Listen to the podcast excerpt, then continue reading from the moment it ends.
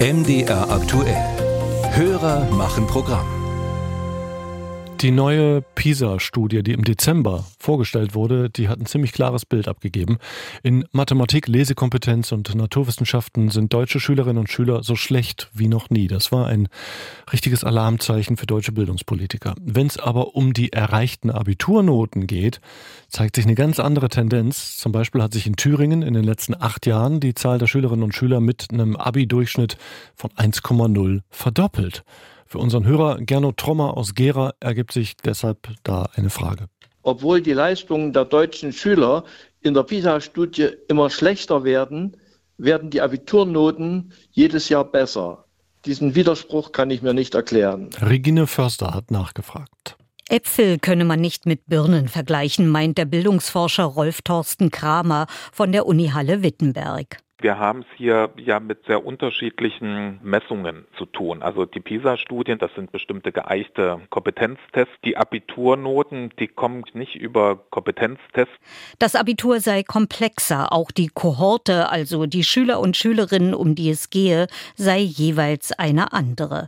Die 15-jährigen Neunklässler auf der einen und die 18-jährigen Abiturienten auf der anderen Seite.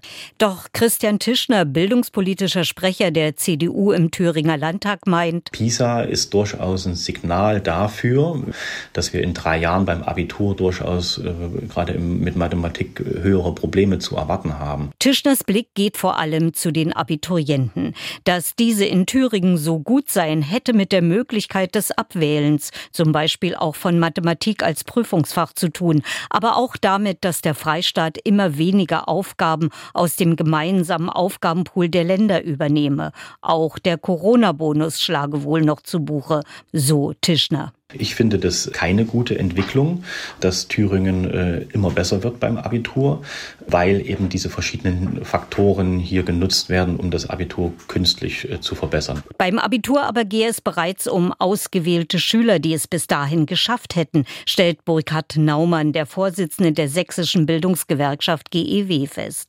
Er schaut eher auf die andere Seite, die PISA-Ergebnisse. Und tatsächlich werden da ja viele ja, alltagsrelevante Kompetenzen abgefragt Markt, die ja vielleicht auch für uns als Gesellschaft wichtig sind, die auch für die einzelnen Schülerinnen und Schüler sehr wichtig sind. Abitur ist ja dann eher sozusagen wirklich die Kür und äh, sehr hoch spezialisiert, was auch wichtig ist, gerade mit Blick auf, aufs Studium, aber eben nicht unbedingt für die Breite der Gesellschaft. Wenn sich also bei PISA und in der deutschen Bildungslandschaft insgesamt etwas ändern solle, meint Gewerkschafter Naumann, dann müsse man auf die immer heterogener werdende Schülerschaft schauen und die hochbelasteten Lehrkräfte müsse zu zeitgemäßen Lehrplänen und neuen individuelleren Unterrichtsformen finden. Ich denke, dass in dem Gleichschritt, den wir derzeit eben im Unterricht haben, viele auch abgehängt werden. Im Vergleich bleibt dennoch die Frage, welche Leistung zählt für jeden Schüler, egal in welchem Alter und mit welchem Abschluss.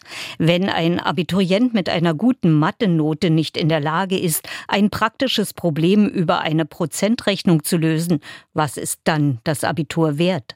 Bildungsforscher Kramer setzt auf nachhaltiges Lernen so dass äh, Inhalte eigentlich nicht für sich relevant sind, sondern nur als Mittel zum Zweck. Also es würde sich wahrscheinlich konzeptionell stärker annähern, wenn man wirklich diesen kompetenzorientierten Unterricht hätte. Äpfel und Birnen sind beides Obstsorten. Die 15-Jährigen wie die 18-Jährigen brauchen alltagstaugliches Basiswissen und einen Unterricht, der ihr Denken anregt, meint der Wissenschaftler.